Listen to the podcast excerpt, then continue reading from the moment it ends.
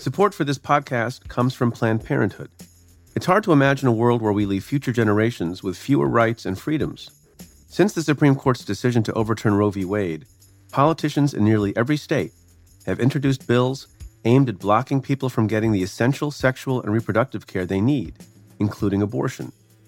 Planned Parenthood believes everyone deserves access to care, and with supporters like you, they can reclaim our rights and protect and expand access to abortion care. Visit plannedparenthood.org/future to learn more and support their cause. Canva presents unexplained appearances. It was an ordinary workday until That presentation appeared out of thin air. also it's eerily on brand.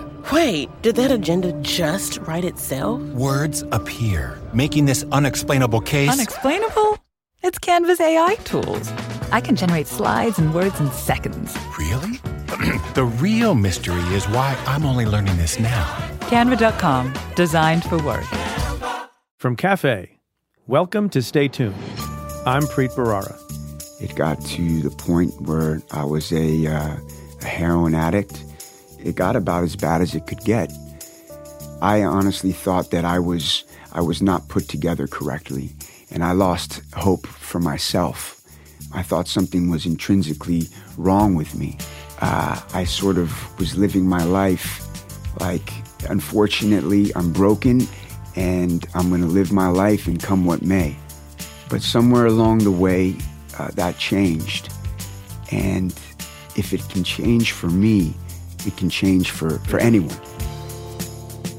That's Cameron Douglas. He's the author of Long Way Home, an intimate memoir that recounts Cameron's descent into drug addiction and almost eight years in the custody of the Bureau of Prisons. Cameron's brutally honest account explores his relationship with his famous family, how he ended up addicted to heroin and selling crystal meth, how prison time forced him to change his life, and the difficulties of solitary confinement and reentry into society. Cameron and I also have a connection, but not the kind of connection most people would brag about. Cameron Douglas was investigated, charged, and prosecuted by my former office, the U.S. Attorney's Office for the Southern District of New York. That interview is coming up. Stay tuned.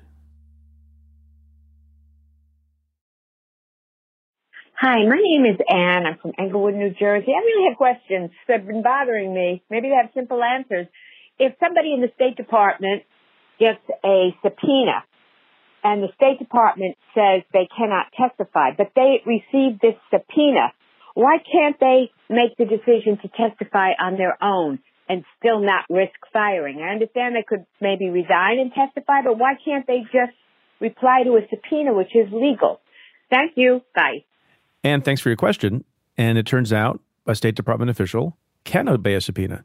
And we've seen a parade of officials come in and testify before Congress, most notably yesterday, October 22nd, when the chief diplomat in Ukraine from the United States, Bill Taylor, who we've been talking a lot about and hearing a lot about, came in and testified for a lot of hours. That testimony, along with some other people's testimony, has come after the White House counsel's office sent a letter to the Congress basically saying your impeachment inquiry is invalid.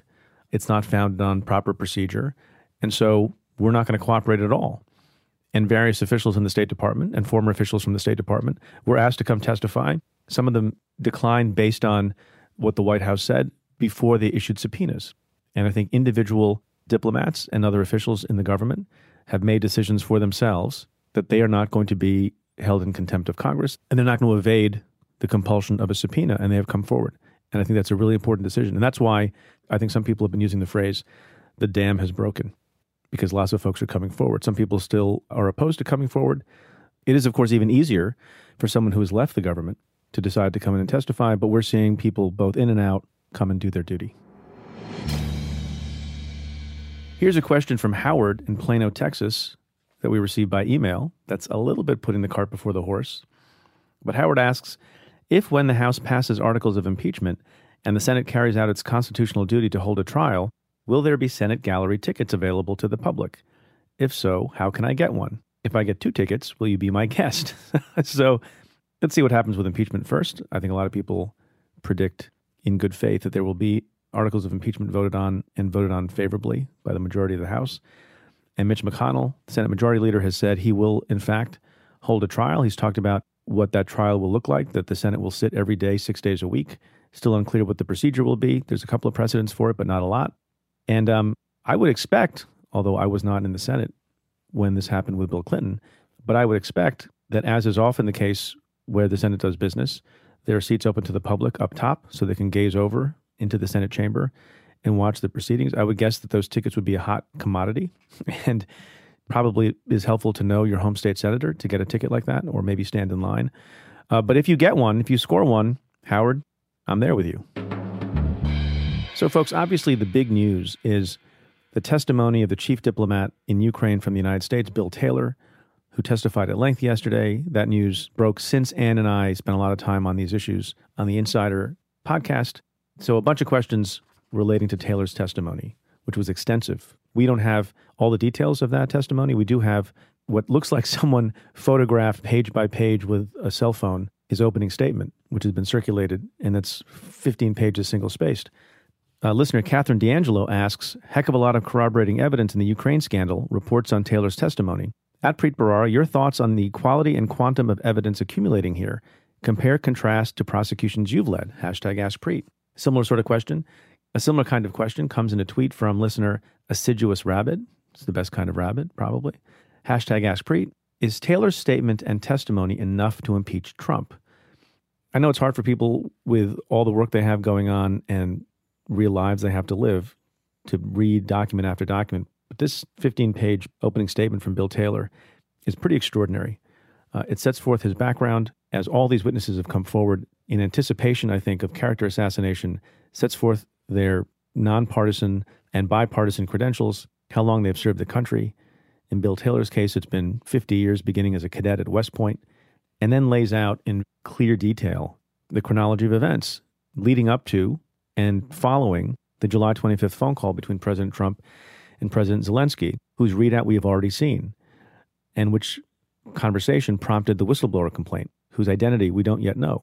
So I believe that even before we had Bill Taylor's testimony, and we just had certain text messages, and we didn't have what we do now have overwhelming proof of an inappropriate quid pro quo, that there was enough to impeach Donald Trump. Based on the readout of the phone call and other corroborating evidence that the President of the United States, and I've said this over and over again, and I think it's important to be clear about this, that the President of the United States asked a foreign leader to give him help to investigate an important political rival domestically. That itself is an abuse of power and that itself is a reasonable, impeachable offense. Notwithstanding the fact that the one time acting attorney general went on Fox News, I think yesterday, and weirdly said that an abuse of power is not a crime when everyone understands, even if you've never served as the attorney general, that exactly what the framers had in mind when they contemplated impeachment and explicitly put it in the Constitution that it was an abuse of power that they were concerned about. So I think even before Bill Taylor's testimony, enough to impeach the president, and now, going back to the question from Assiduous Rabbit, after the testimony of Bill Taylor, you have more than enough for, I think, succeeding and stronger articles of impeachment.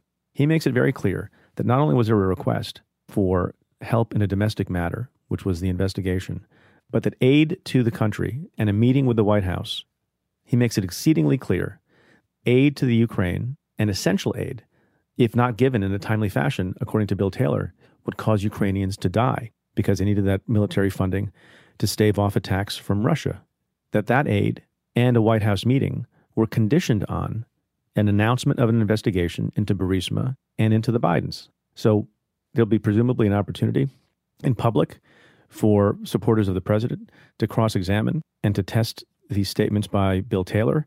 But if you see how detailed they are, how meticulous they are, and if you believe the reports, all of these recollections are backed up by contemporaneous notes that he took at the time and by other people's testimony, I think it's going to be very, very hard to put a dent in the conclusions that he draws and the picture that he paints.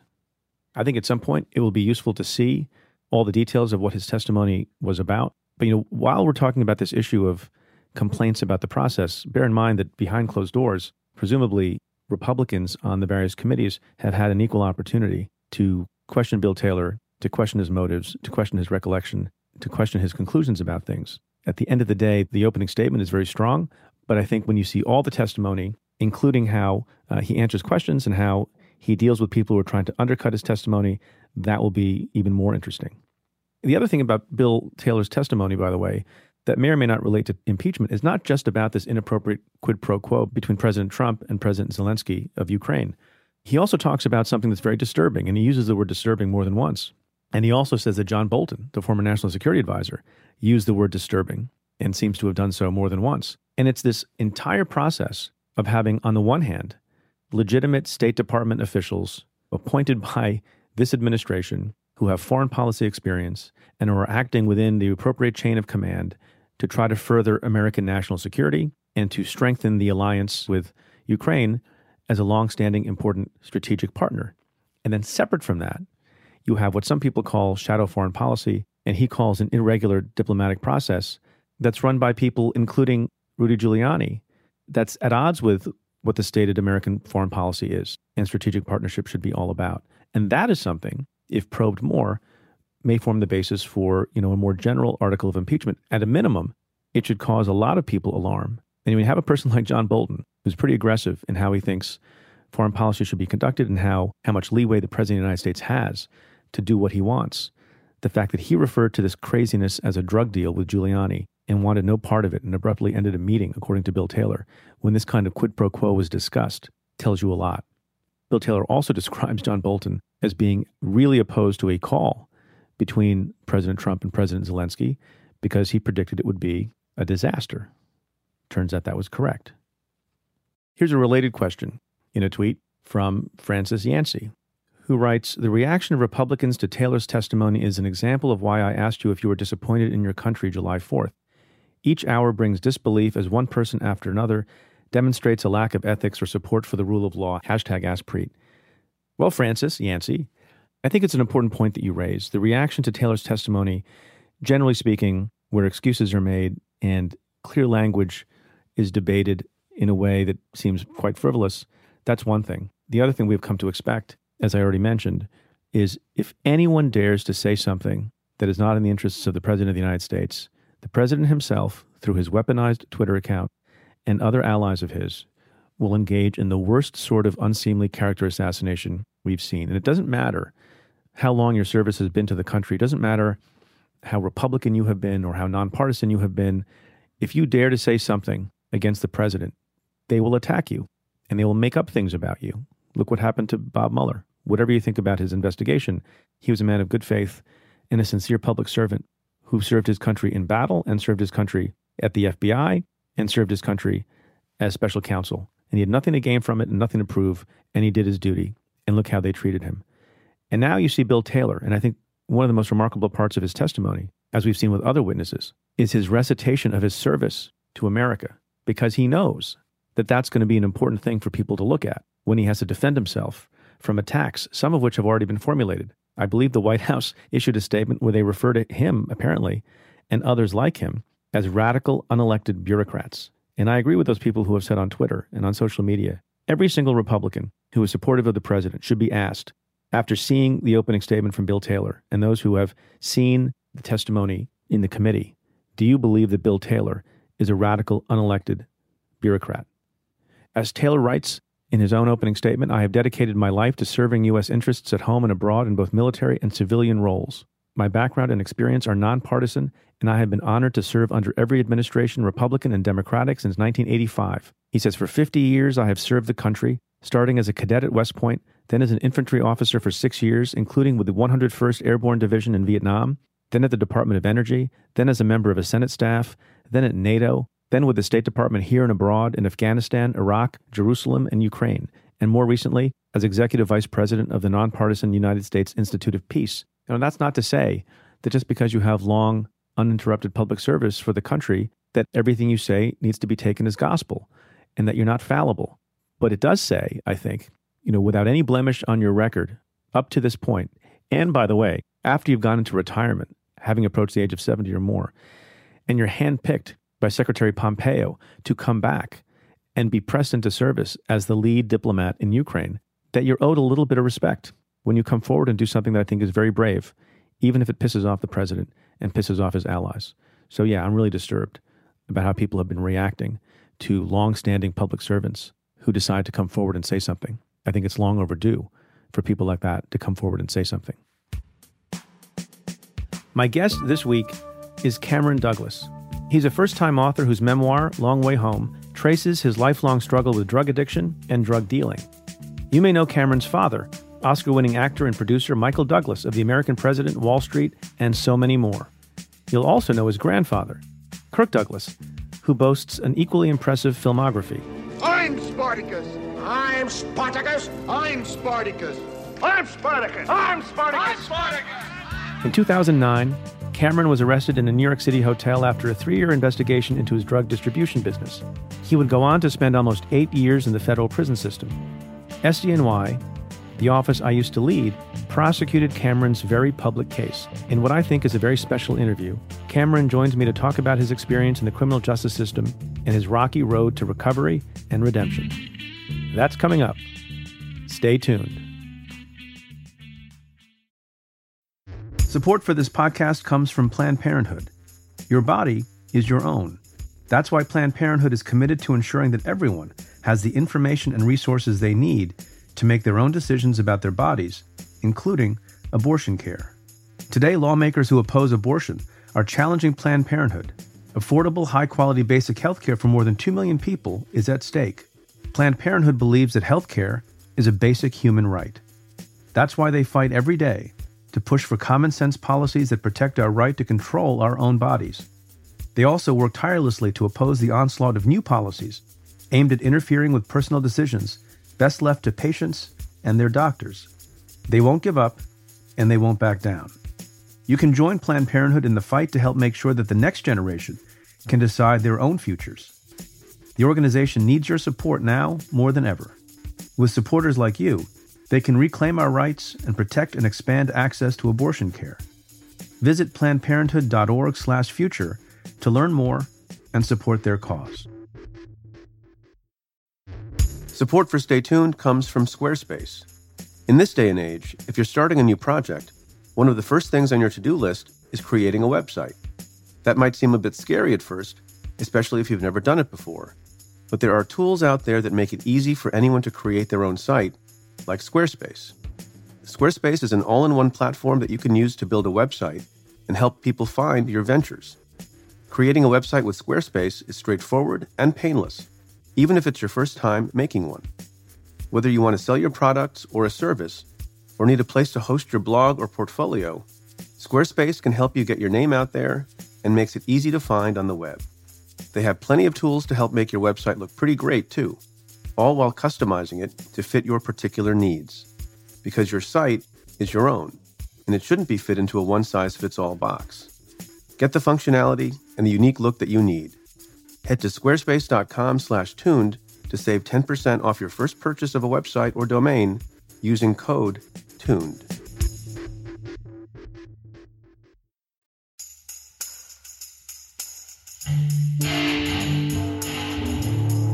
Cameron Douglas, thanks for being on the show. Thank you for having me. So I'm holding in my hands your new book, which comes out today. We're taping on a Tuesday, called Long Way Home. Congratulations on the book. Thank you. You should be really proud of this book. I didn't know what fully to expect when I read it, but it's very compelling. It's very honest. And I want to talk about how you were able to put all this down on paper. One interesting thing that we share, separate from the obvious thing that connects us, which we can talk about, is that you and I have the same publisher, Yes. Knopf, and we have the same editor, Peter Gethers. And it was a little weird when he was editing my book. He kept talking about another book that he was editing, which was yours, which he raved about. And I know he's proud of the book too. How tough was Peter as an editor? Uh, well, Peter was great, but I also have to say he raved about your book in equal parts as well. So you read from the script perfectly. I, I, I appreciate that. Um, kind of different books. Look from from different ends of the spectrum. There was one other time a year and a half ago, I did a series on so the criminal justice system. We did four four parts. I interviewed a prominent former prosecutor, a prominent former defense lawyer who happens to be one of your defense lawyers, Ben Brafman. Good old Ben. Uh, yeah, and and someone who my office prosecuted. It's only the second time we've had this kind of interview, and it, it's always it's a little odd, but I think an important conversation to have because I've I've learned some things since the time that I left office. You've learned some things during the experience you had, which you detail it in great uh, minute detail in your in your book. So the other thing I want to mention off the bat is when we get into the thing that brought you to prison, you were arrested two weeks before I started as the U.S. attorney. So I was not the U.S. attorney when you were arrested. Ah, okay. Um, and given the nature of the case, it was not something I personally supervised. But we'll we'll talk about your feelings about it and how you went through the process and what you think about it. You have some strong statements about some things in the book, which you know I think you make in good faith. So we'll talk about that. But but I guess my first question is, why did you write the book? Well, you know, Preet, I can't uh, go back in time and and change what's happened. Uh, the choices and decisions I've made are what they are. But what I can do is uh, try to take all that and and turn it into something useful for people and families uh, that are struggling with addiction, that uh, feel like they've lost hope and uh, and and that was that was really uh, the effort. And as a byproduct, it was very helpful for me to go back over my life, you know, in the process of writing this book, and try to better understand some of these choices that I made, so that you know I can be more helpful. And that was uh, that was really great. You know, that was. Um, something that was has, has been very important to me. And then, thirdly, it's a good way to sum up all those years of my life and then put it behind me and and move forward. Um, was it hard? It was very difficult. Uh, what, what was the hardest part about writing this book? Well, you know, going back and and just uncovering a lot of old pain that I caused others, that I dealt with, and just, you know, reopening old wounds. But on the flip side of that, by doing that, I found it to be uh, very healing in the long run, certainly with my family. You're very honest about your family, about your mom, your dad, their relationship. Did you have the ability to put all that out in a first draft, or did it take a while for you to put in all the honest things that you have in there? Well, you know, I, I tried uh, to not make this a book uh, about my family. Uh, I, I, feel that my family is included where uh, their lives affect mine. Really, the purpose was not to write a book about my family. It was to write a book about, you know, my journey and what I've taken from it. And hopefully, by laying it out uh, in the way that I have, honestly, I feel like that's the best way to connect with people that are that are also going through some difficult times. Speaking of family, you do begin the book with a painful story about your uncle. Right. Why do you begin the book that way, and and and what happened? It seemed like a um, a moment in my life that was, you know, very traumatizing. Your father, Michael Douglas, gets a phone call. Yes. And what is he told? Uh, my father gets a phone call from the NYPD, and he's told that uh, they've found my uncle, uh, and he's dead, apparently from an accidental overdose. And, you know, the effect that it had on my father at that moment, uh, I had never seen him in, in a state like that. And it was, you know, as you can imagine, extremely traumatizing for, for the whole family that's the kind of news that shakes everyone, you know, to their core. And what impact did it have on you? And did you worry, as you say in the book, I think, you know, am I going to end up like that? Am I like my uncle? You know, that was always the sort of um, when my father or mother, more at a, at a young age, not so much after Eric's passing, but uh, leading up to it, you know, his behavior was was erratic, and you know, uh, my uncle Eric was struggling with a lot of stuff, you know, internally, and as a result, it created a, a tempest around him. And so, as a younger man, uh, my family would use him as an example of like why I needed to get my act together and to try to learn from his mistakes. And you know, obviously, as as uh, as you know from my book, uh, I was very stubborn and unfortunately, I wasn't able to learn from my uncle's mistakes, and I had to find out for myself. But I don't think that, that, that everyone has to, to do that. So let's talk about your family before we get to the things you experienced, because people will be asking the question what is it like to be the son of Michael Douglas and the grandson of Kirk Douglas. So you've got Spartacus and the American president. Was there pressure for you to succeed in the same way that they had? Was there pressure for you to act because you acted, and I think you're trying to act again? What was the level of expectation on you, and how did that affect you? My father and uh, my grandfather and my mother really did not, you know, create an environment where I felt like I was expected to fill their shoes. You know, they always encouraged me to find what it was that inspired me and to to follow that. Obviously, I have great respect for my father and my grandfather and and and my mother, but since my grandfather and father are the ones that are famous, I guess that's what we're talking about. And I have great respect for them and their accomplishments, and they've always been uh, great role models to me, and continue to be. At some point, you began using drugs. When was that? I believe when I was around 13. I think it was in seventh grade. Yeah. And how bad did that get? Uh, it got terrible. It got uh, it got to the point where I was a uh, a heroin addict, and it got to the point where you know I did nearly eight years in, in the custody of the uh, Bureau of Prisons. Um, so it, it got about as bad as it, it, it could get. You know, it, I, it got to a point where, where I honestly thought that I was I was not put together correctly, and I lost hope for myself. I thought something was intrinsically wrong with me, and so with that in mind, I sort of was living my life like, unfortunately, I'm broken, and I'm going to live my life and come what may.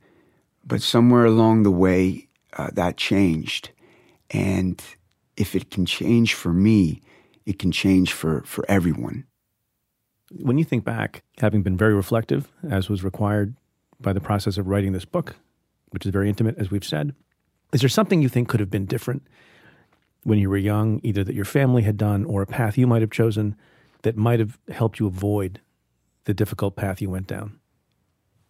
Really, what would have been incredibly helpful for me as a young man if I would have taken advantage of of therapy and and really given that a shot, you know, I I had uh, so many opportunities to deal with therapists and psychiatrists and and rehabs even when I was younger, and and had I been more open to that, I think it could have been really helpful. So that's that's something that I tell anyone that I know that I care about that is struggling with addiction potentially or or really anything because I think that's extremely helpful to find somebody that you trust and that you respect uh, to a degree and and open up and let some of this stuff out and try to find you know resolutions rather than holding on to everything and stuffing it down and pretending like it doesn't exist. So, how many different drugs did you become addicted to? Well, I was a uh, I was a, a, cocaine addict first, and then a and then a heroin addict. But then you began at some point. You made the jump actually dealing in drugs. Right. When did you make that jump, and why?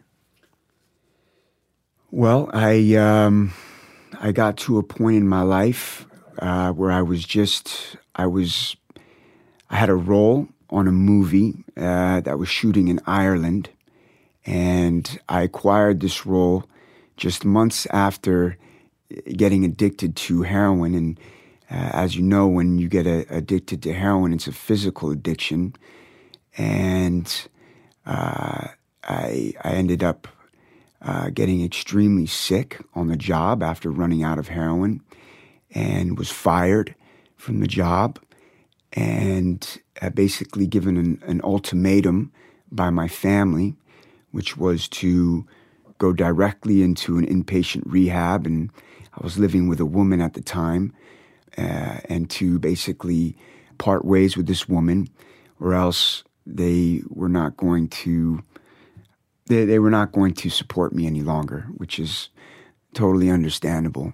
So then you didn't have the same financial situation as you used to have. Well, I didn't. I, I had. I was almost living on the street. I was uh, just, one uh, motel payment away from from living on the street. Um, so, so are you saying you began to sell drugs for the money? Yes. Even though you came from a wealthy family? Yes.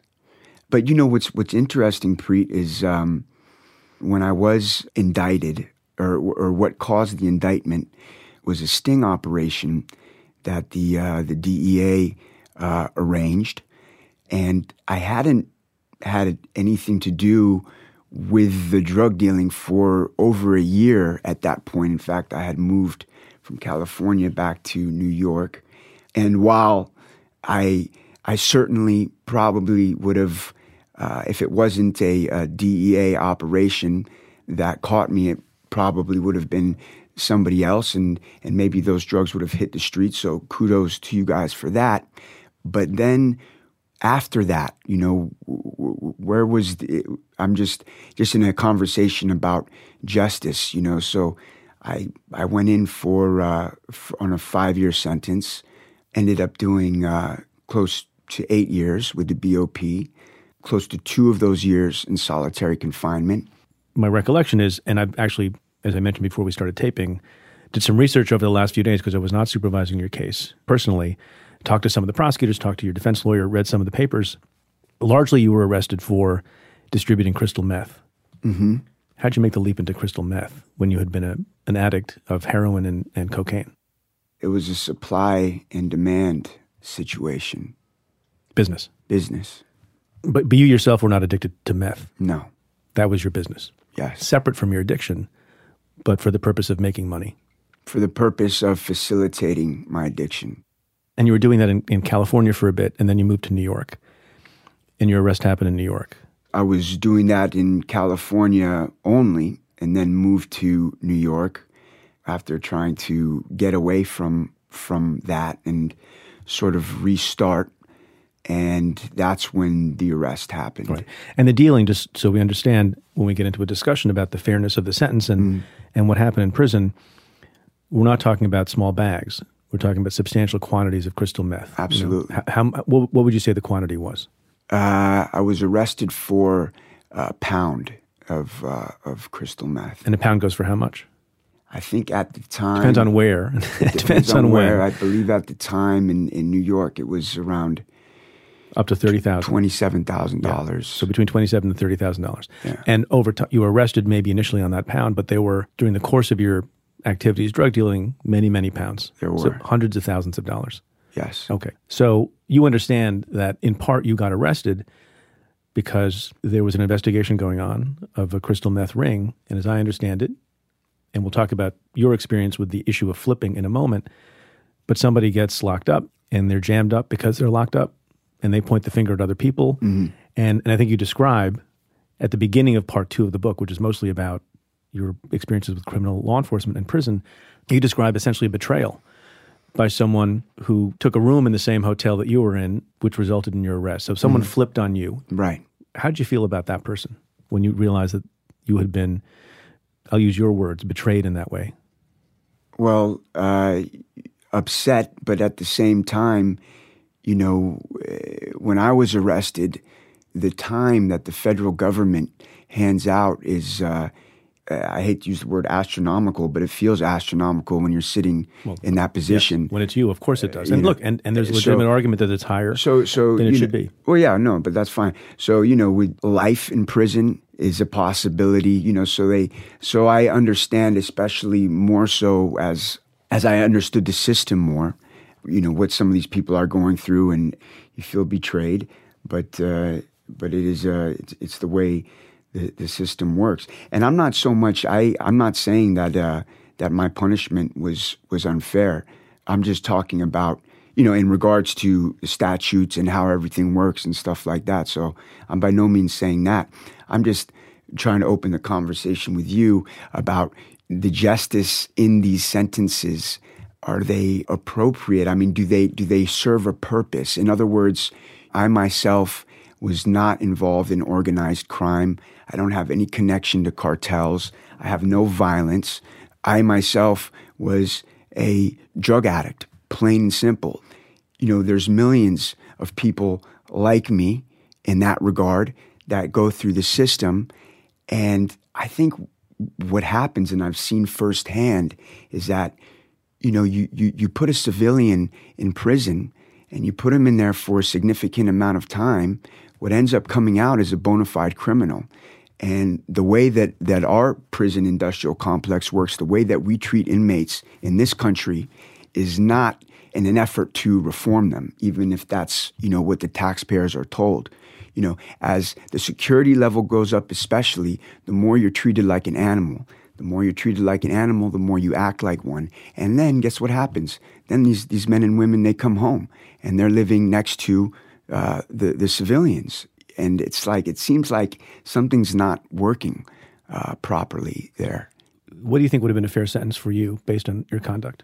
No, I'm as I just said, I'm not debating the fairness of my sentence. Because we can debate the fairness of your second sentence because you were sentenced once, right? And then there was a transgression, and then you got, I think, fair to say, hammered the second time by a particular judge. And I want to talk about that because I I have you know look at the records and I think even my own folks were surprised at the sentence you got the second time. But before we get to that, right, I want to talk about something that I find really interesting in your thought process about flipping. So I have overseen the prosecutions of lots and lots of people and personally prosecuted lots and lots of people. And I have an entire chapter in my own book that Peter edited on the phenomenon of cooperating, yeah. flipping. Some Right. people call them snitches. And what the psychology is of people who decide to flip and not flip.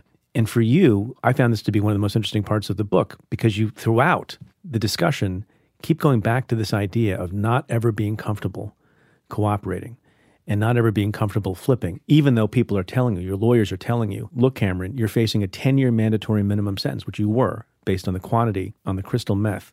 And the one way in the federal system, there, there's another way, but the one way principally to get something less than 10 solid years is to cooperate and testify for the government. And in your book, when you're considering these things, if I can just read this back to you, mm-hmm. because it's very compelling. And not everyone thinks this way. Some people, you met some of these people, I'm sure, they flip on a dime against family, against their best friends. Yeah. And some people never do. And you're kind, we're, we're kind of in between. And you write, the DEA is hitting me with the pitch they hit everyone with to wear down any determination not to cooperate. Someone wore a wire on you. Why should they go free while you go to prison? So why don't I just name names and enthusiastically cooperate? And then you, you list out, you, you enumerate reasons why you're not comfortable. And you say, one, there's a code among criminals. And I believe in it. This is a situation I got myself into, understanding the risks, and I don't think it's fair to drag other people into it. Two, I don't want to give information about some people I genuinely care about or to live with the weight of knowing I did that to them. Three, if I cooperate with the government, I'll forfeit a lot of rights, including the right to appeal. Four, got four reasons. I know that the stigma of cooperating will make for a much more difficult prison experience, and you talk about that at great length. So, talk about how you turned over in your head this idea of, of cooperating or not.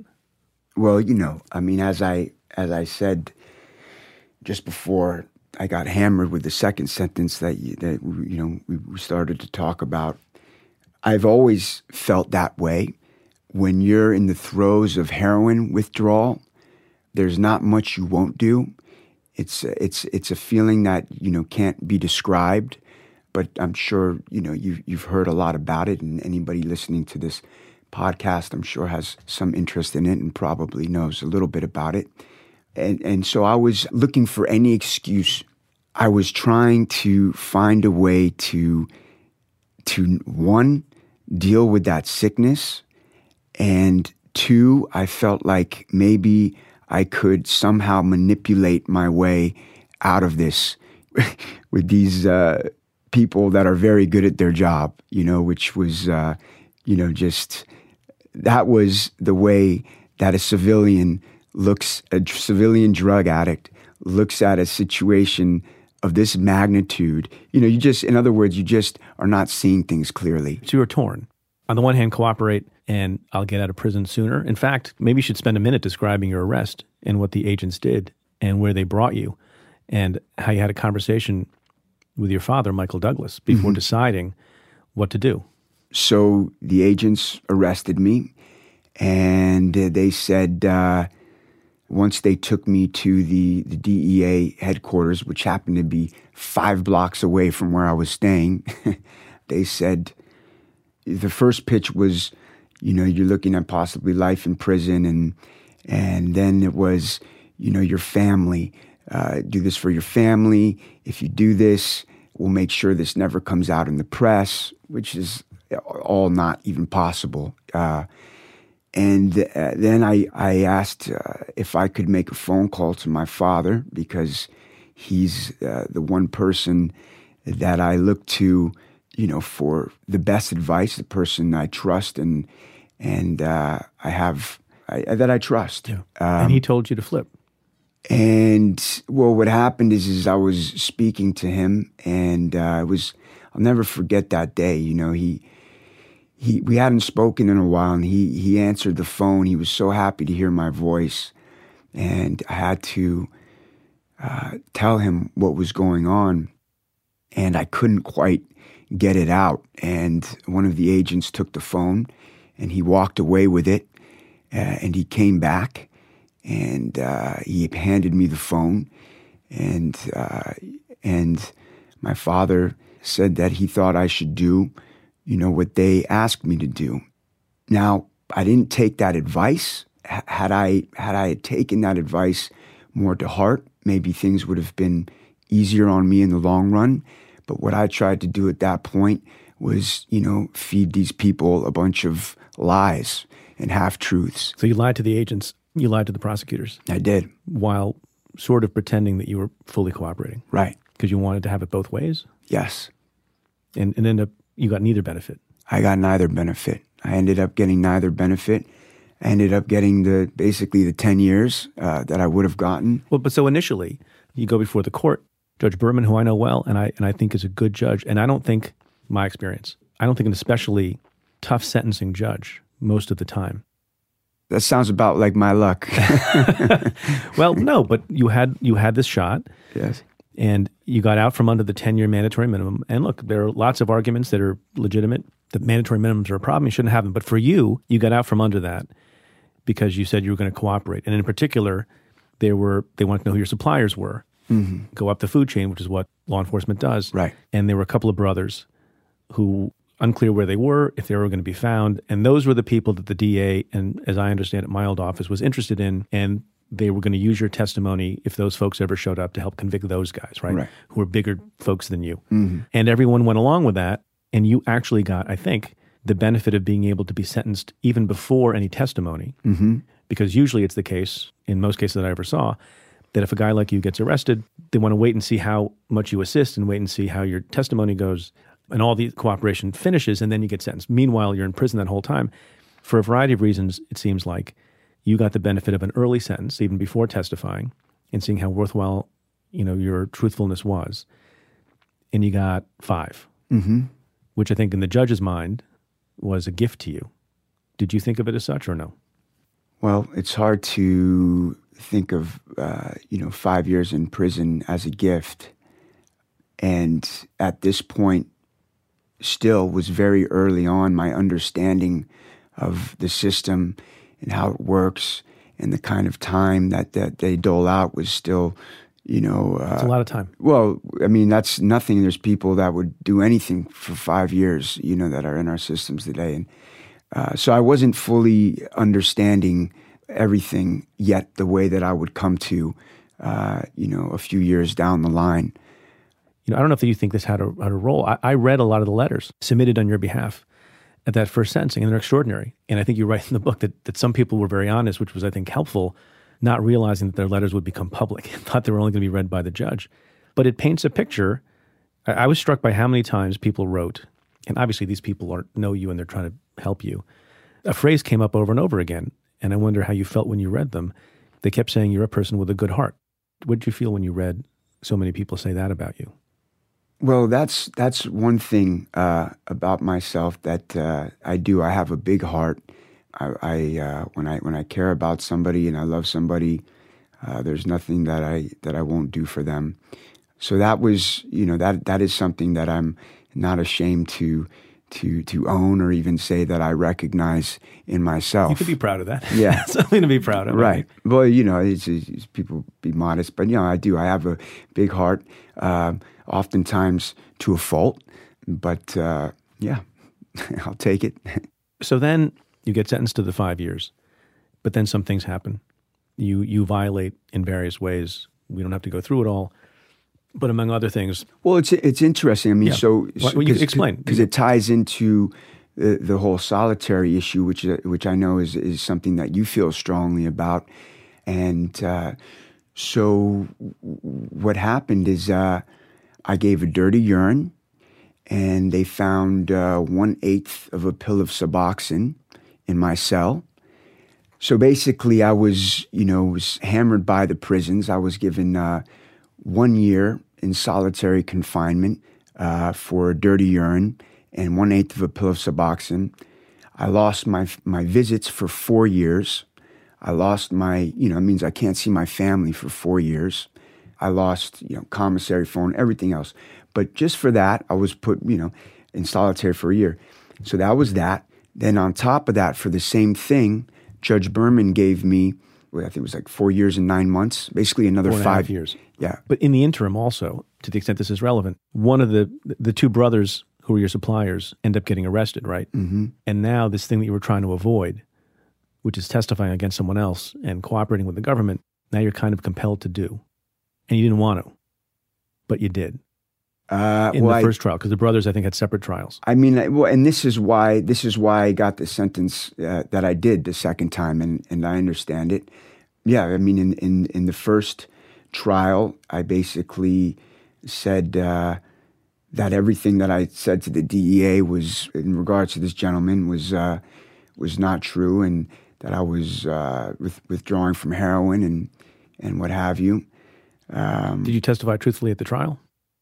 that was the truth. Yeah, Yeah, you- uh, that that uh, that was the truth. Right. And then uh, on the second trial, I refused. I refused to uh, to go back. Right. My, I looked at the papers, and maybe there's a there's a, a difference in recollection here that the prosecutors decided for various reasons that you wouldn't be a good witness at the second trial, and so they didn't want to use you at the second trial. And based on these violations, you went back before the, the judge for a resentence. And I wanted to make sure that I understood what everyone's view was. And the probation department recommended 366 days, mm-hmm. a year and a day. Mm-hmm. The guidelines were something like under two years and that the, the line prosecutors in my office said that consistent with what they thought the guidelines were, and they thought some false statements you had made to them, that it should be 18 to 24 months. And uh, you know, I've talked to some of these folks since because I wasn't closely following it at the time. And you go into court, and they all expected you to get something between zero and 24 months on top of the 5 which the court had felt. I know you don't feel this way. The court had felt you had been given a break, and Judge Berman was was mad, wasn't he?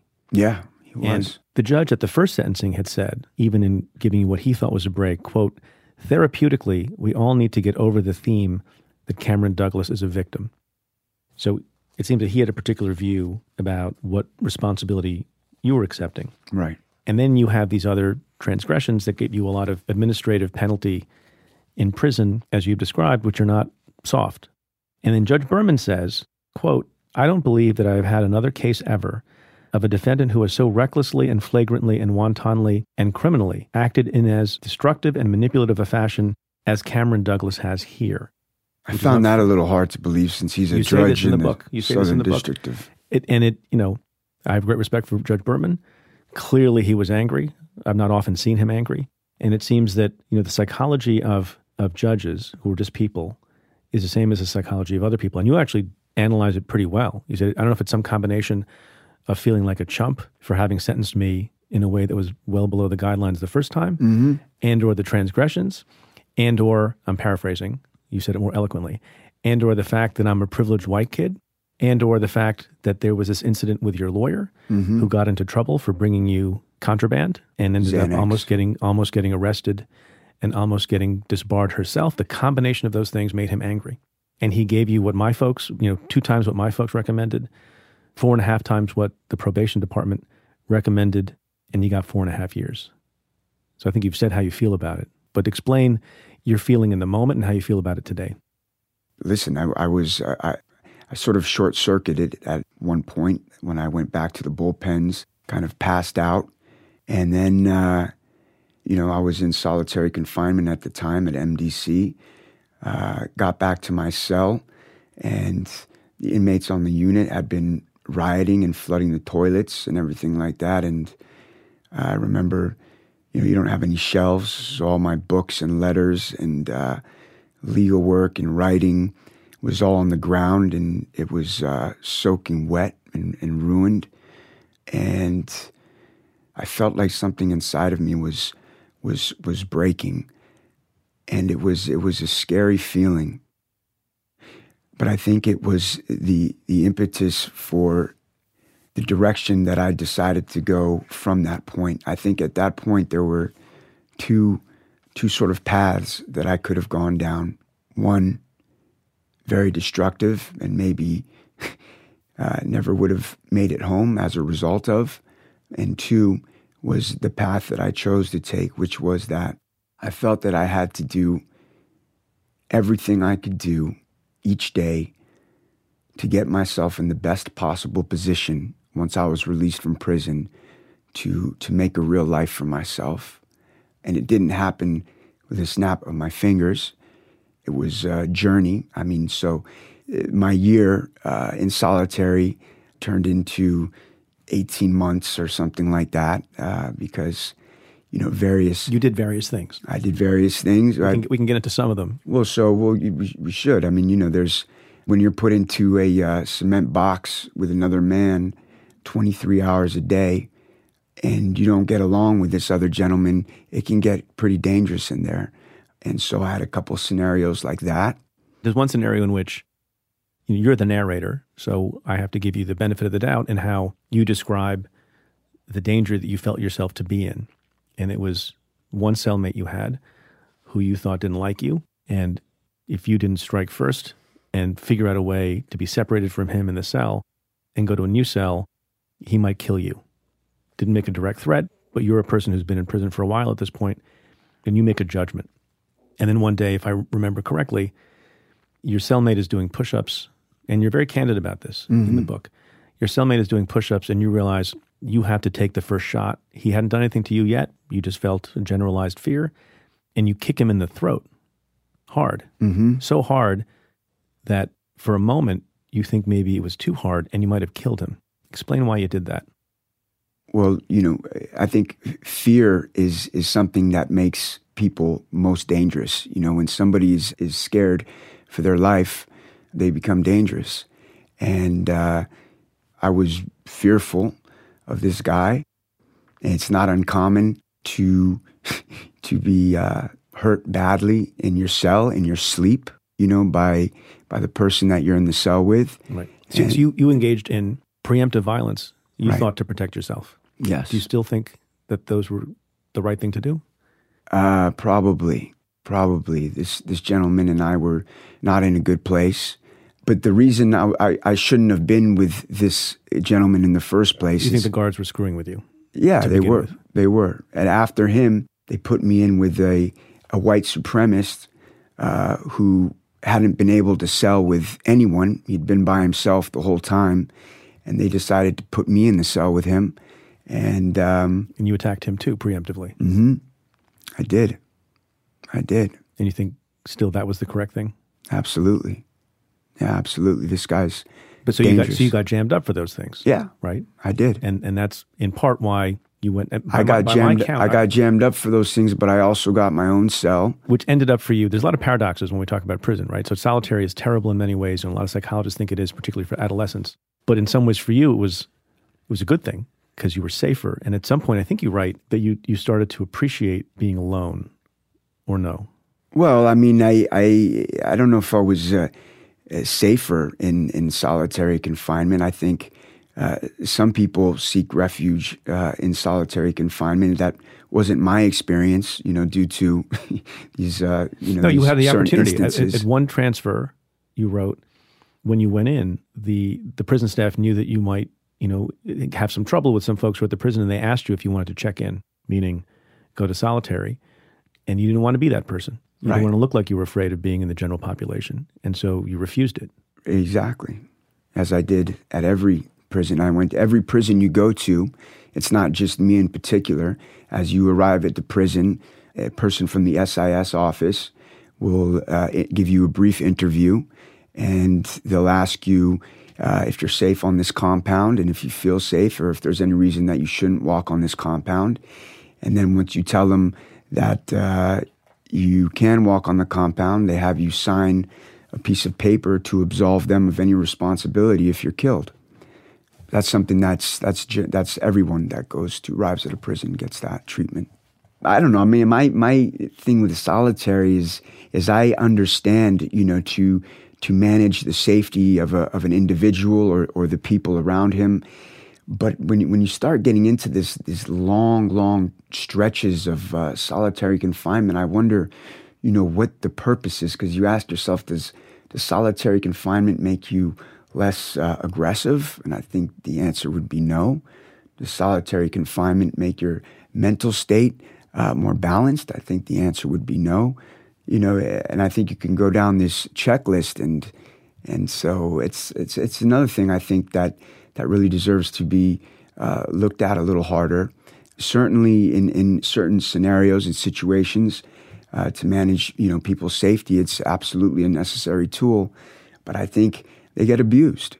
Here's what I've been wanting to ask you since going through your book and hearing about your experience and it's this paradox about prison. So prison is awful in many ways, and some places are worse than others. And by my count, you were at a lot of different places. You were at the MCC, the MDC, FCI Lewisburg, FCI, FCI Loretto, FCI Cumberland, Danbury, and a bunch of places. And we can talk a little bit about what was different about those. But you say towards the end of your book, and I found this very compelling, you say, I can almost say I feel blessed by my prison experience. Not in every way, but it was in prison that I began to get my life together. I got my priorities together. I answered questions about myself that I'd always had. And you go on to say, I'd gone into prison a boy, even though you were 30, and I came out a man. So was, pri- was prison, and I think I get it, but I want to hear how you well, describe it. So just to, just because it sounds kind of funny the way you said, you know, I, I went into prison a boy, although I was 30.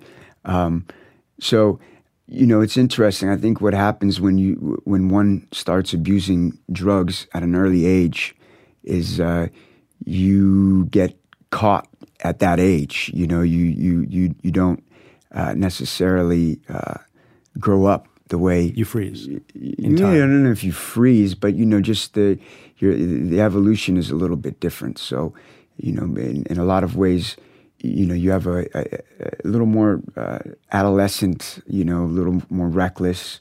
Um, and and hopefully that will serve me uh, moving forward as I start to become an old man. Um, you got a ways to go. Yeah, you, got, a decade before you reach me, uh, yeah. even. But um, but but how do you square this idea? Because I think I know what you're you're trying to say. Well, so on uh, the one hand, prison is is well, I'm going to debilitating. yeah. So I would I would I would never sit here and say that prison is the answer. You know, I just I couldn't uh, in good faith, you know, with my experience and, and, and seeing what I've seen. But what I can say for me personally is that prison was this explosion, anything short of this monumental explosion in my life, I don't think would have had the gravitas to to turn things around. I feel like I, I did a lot of growing up in prison. I had a lot of time to reflect and I'd like to think that I'm going to be able to to make it work for me. That's really that's uh, part of this effort here. You know, is in an effort to take some of some of that time, some of those experiences, and turn them into uh, something that's productive and helpful, and in the end, useful. If you hadn't gone to prison, do you think you'd be here today? Probably not. I mean, you wouldn't be alive if I was alive, I'd probably be wishing I was dead. You know, I mean, the, the, the, drug addiction it goes through stages. You know, and and there's a stage when uh, when it's almost cute, edgy, uh, maybe sexy to some. You know, and then it gets to the stage where it's just destructive uh, and and sad and and messy and then you know and then it just gets into this like you know just you're kind of just like squirming through life. Yeah i know people that are still living in in this way and it's it's not a good existence. It's just um, so i feel very grateful today that uh, you know i'm on a different path. And certainly my experiences are a big part of why I'm on a different path. Do you have advice to people who were maybe caught up in the kinds of things you were when you were 30 before you got arrested? Or is it not something that simple advice can solve? Well, you know, one of the areas that, that I feel strongly about is um, is working with at risk youth. Uh, you know, 12 and 13 to like 18, I think are are very important years, especially for kids that are starting to go down that path that leads to prison and violence and, and then, you know, death in many cases. Uh, I, I think that, you know, those kids need to hear from somebody that has been through it because those kids, they don't want to hear from just some guy or woman talking to them. You know, those kids are already starting to go down that path. Those kids already have certain ideals. They already look up to certain kind of characters, uh, and they need to hear from those kind of people uh, that have been through stuff like that. So, you know, so I think advice, I think it, well, you know, as you know, I mean, advice from people that you respect hits home, you know, most of the time, where advice from people that you don't uh, necessarily have that level of respect for doesn't resonate quite as much. Did you make friends in prison? I did. You describe it, and you say something that I think most people don't think about, right? You said something that has stuck in my mind, and that is, I'm paraphrasing again because you again said it more eloquently. On the outside, you get an hour with somebody, you get their best self. Yeah. Um, you know, whatever you think of me, an hour, I think I've been fairly well behaved. Right. You don't know what kind of person I am, right? And it takes a long time for someone on the outside to reveal themselves, which I thought was a profound observation. Whereas on the inside, you find out about a person pretty quick. And that allows you, with the people who are on the same wavelength as you, you can make a connection with and you can become friends with. Is that how it works? Yeah. I mean, you, you get the measure of an individual uh, fairly quickly. People are tested daily, and you get to see how people handle uh, different scenarios and situations, and you know you try to uh, surround yourself with with like-minded people. I was. It's also important, especially as you know your your security classification goes up. You know you need to find a group of people that you uh, you know you guys enjoy being around each other and you guys look out for each other.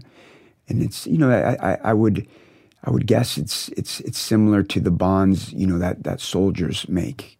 There's a lot of similarities I think between between the two, except for in the best senses, which are you know uh, soldiers are out uh, risking their lives for their country. I'm not making that comparison at all. Just you know in the camaraderie that takes place.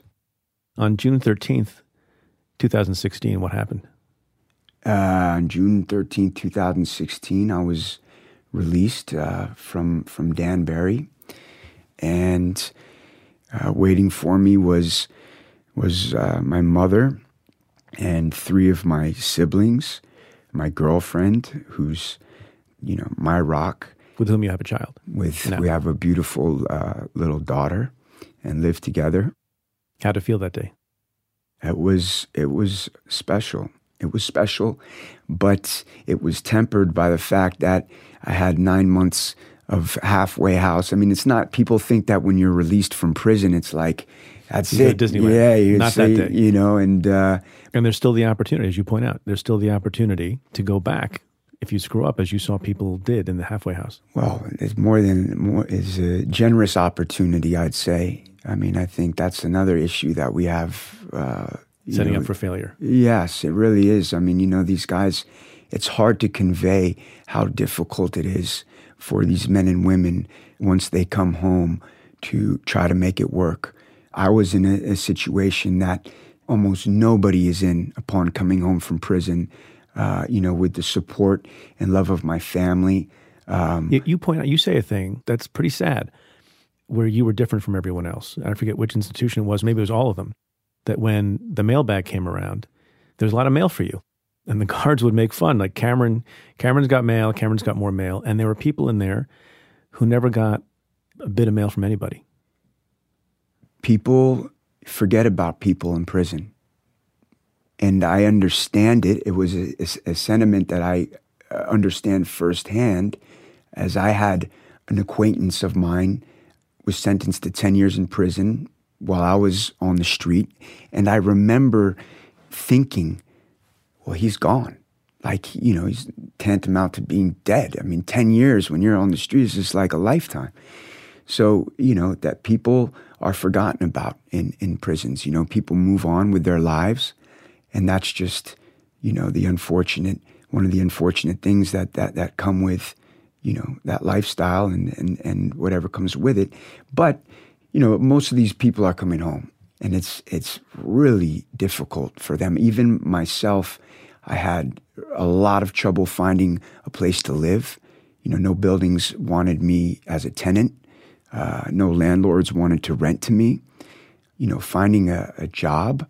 I mean, forget about being inspired by your job or or, or feeling just fulfilled by your job, but yeah, just getting one. I yeah. mean, it's even just getting. And I've spoken about these issues and got involved in these issues towards the end of my time as U.S. attorney.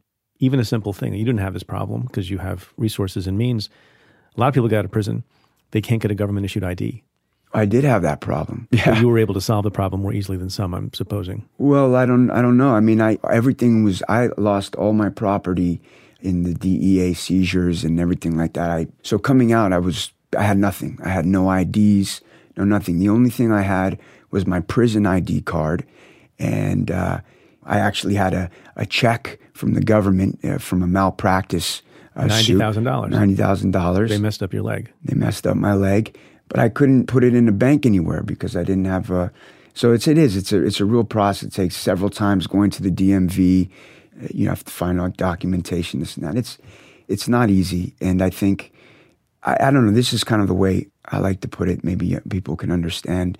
Is uh, I think we can both agree, Preet, that our government and our judicial system is not known for being warm and fuzzy you know? It is not. Okay.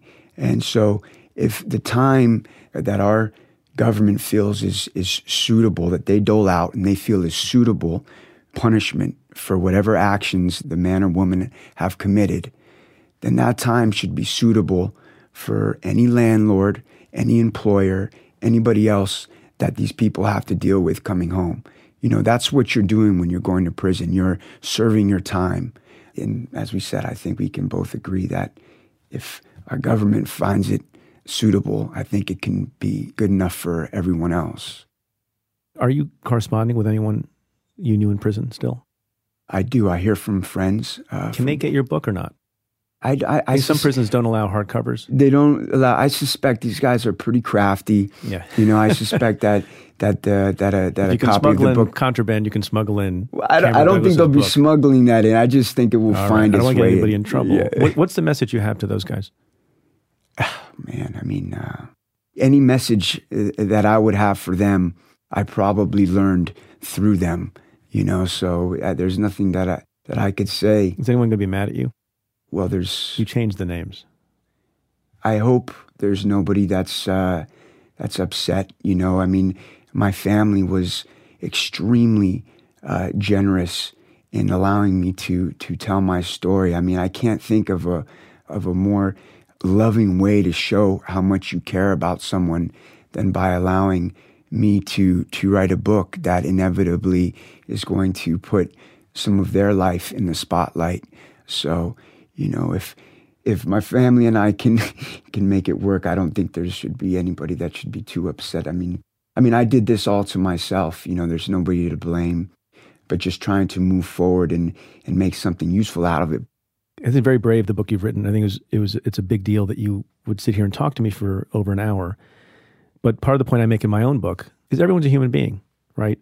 And from the prosecutor's perspective, you can sometimes forget that the defendants you prosecute are human beings until you flip them.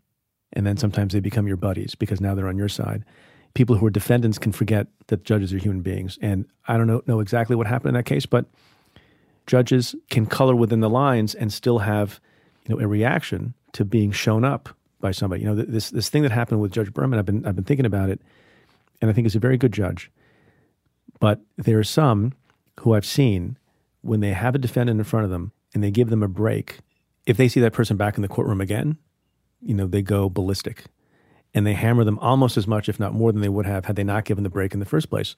Is that a function of sort of legal theory? I don't know. Is it a function of human psychology? Probably more so. Mm-hmm. The point of all of this is I think it's a useful conversation to have. So folks in my old line of work understand what it is that happens in the mind of someone who has to go through the system. I mean, one of the best things I ever did was have Ben Brafman, your lawyer, come and address my office when I was the U.S. attorney to explain the perspective of other people, explain what it's like for a lawyer to be hired on a case, you know, at the last minute, and for the prosecutor to be saying, you know, your client has an hour to flip, otherwise we're going to go to court and the offer expires. And how does that work if Ben is trying to build a rapport with the client? And by the same token, one of the reasons I wrote my book is there's a lot of people who are not part of law enforcement who have a view that prosecutors aren't thoughtful.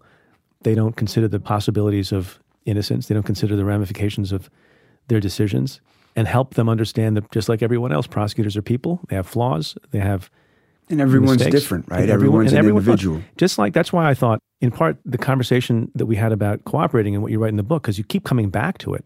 It's a personal decision, and you know there have been high-level mobsters who flip easily, and some who never flip ever, and that people are different, and you make a different. I mean, I, I guess I, I wonder if you think the issue on flipping and cooperation, if you think that that should be something that should be banned or outlawed, or was it just a personal decision for you that you thought that a self-respecting person shouldn't cooperate and bring other people into their own troubles? Do you I- think of it as a personal thing or a or a policy thing? Okay, so I think I think from a legal standpoint and from a justice standpoint, I think utilizing the testimonies of individuals whose own lives are at stake, I don't think that that is good enough testimony to put somebody away for potentially, you know, 5, 10, 20, 50 years. These people have a have a uh, horse in the race. You know, their own freedom is at stake. So when That's why we always say you when- you gotta corroborate the hell out of so it. when that's the case, you know, it's, you know, if you get a, a civilian witness or something like that's a different story. So I just don't, I just don't think it's fair. I don't think it's, it's, it's justice when the only testimony you have is from, you know, people that in some cases, let's just be honest, are being told what to say, you know, by the prosecutors or by the agents. I mean, this is reality. Not in all cases, but there, you know, this is, you know, this can happen.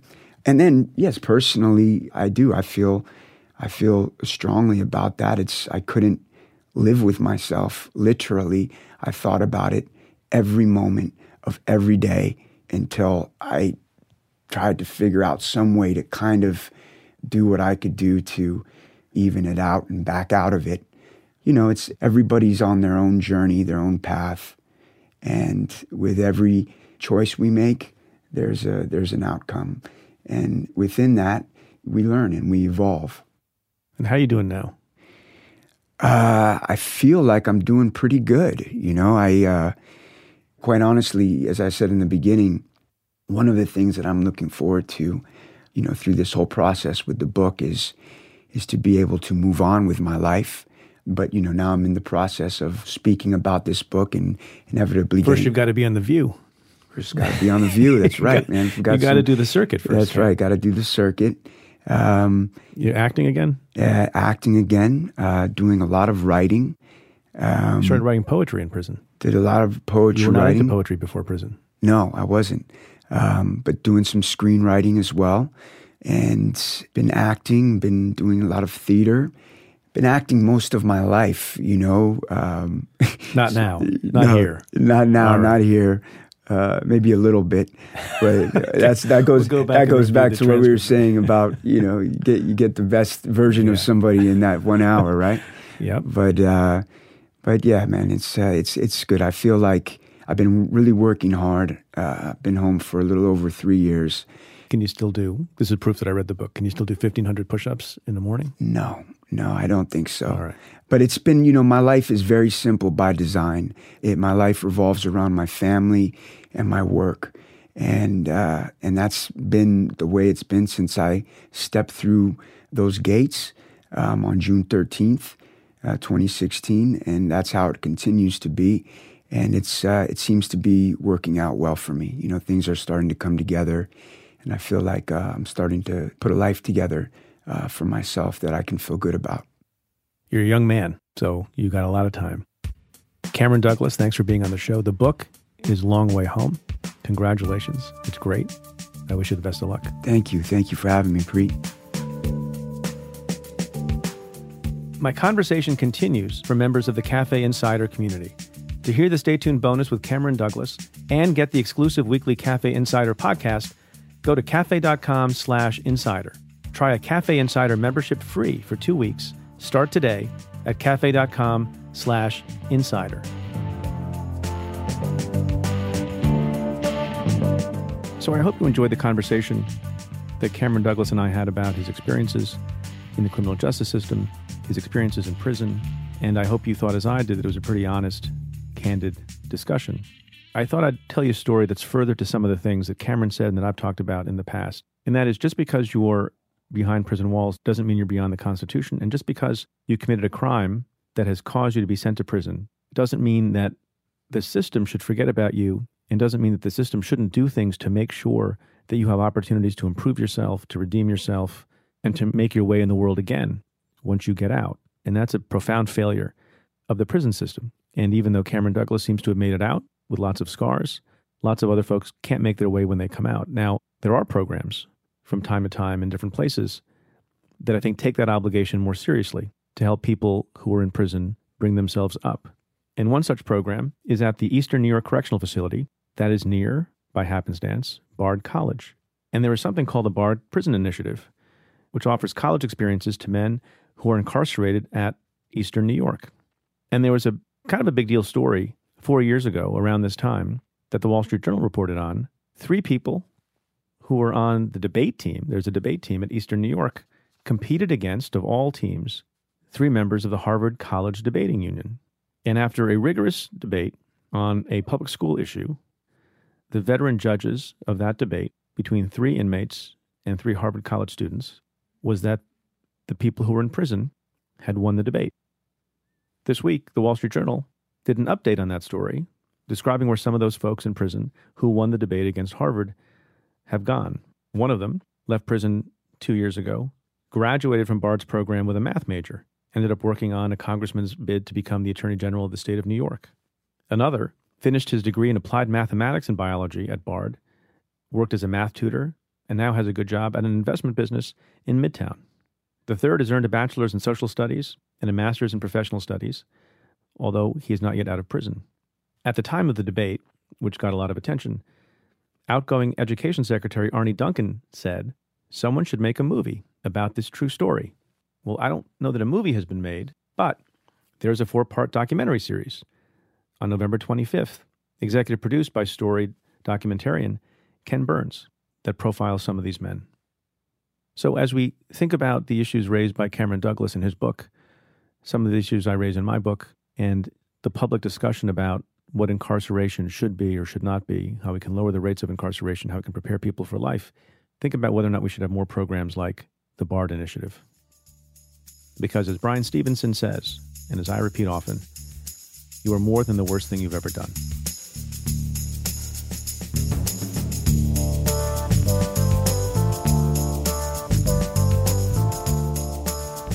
Well, that's it for this episode of Stay Tuned. Thanks again to my guest, Cameron Douglas. If you like what we do, rate and review the show on Apple Podcasts or wherever you listen. Every positive review helps new listeners find the show. Send me your questions about news, politics, and justice. Tweet them to me at Preet Bharara with the hashtag AskPreet. Or you can call and leave a message at 669 247 7338. That's 669 24PREET. Or you can send an email to staytuned at cafe.com. Stay Tuned is presented by Cafe. The executive producer is Tamara Sepper. The senior producer is Aaron Dalton. The audio producer is David Tatasciore. And the Cafe team is Carla Pierini, Julia Doyle, Calvin Lord, David Kurlander, and Jeff Eisenman. Our music is by Andrew Dost. I'm Preet Bharara. Stay tuned. Support for this show comes from Fundrise. Buy low, sell high. It's easy to say, hard to do. For example, high interest rates are crushing the real estate market right now. Demand is dropping and prices are falling, even for many of the best assets. It's no wonder the Fundrise flagship fund plans to go on a buying spree, expanding its billion dollar real estate portfolio over the next few months. You can add the Fundrise Flagship Fund to your portfolio in just minutes and with as little as $10 by visiting fundrise.com/fox. Carefully consider the investment objectives, risks, charges and expenses of the Fundrise Flagship Fund before investing. This and other information can be found in the fund's prospectus at fundrise.com/flagship. This is a paid advertisement.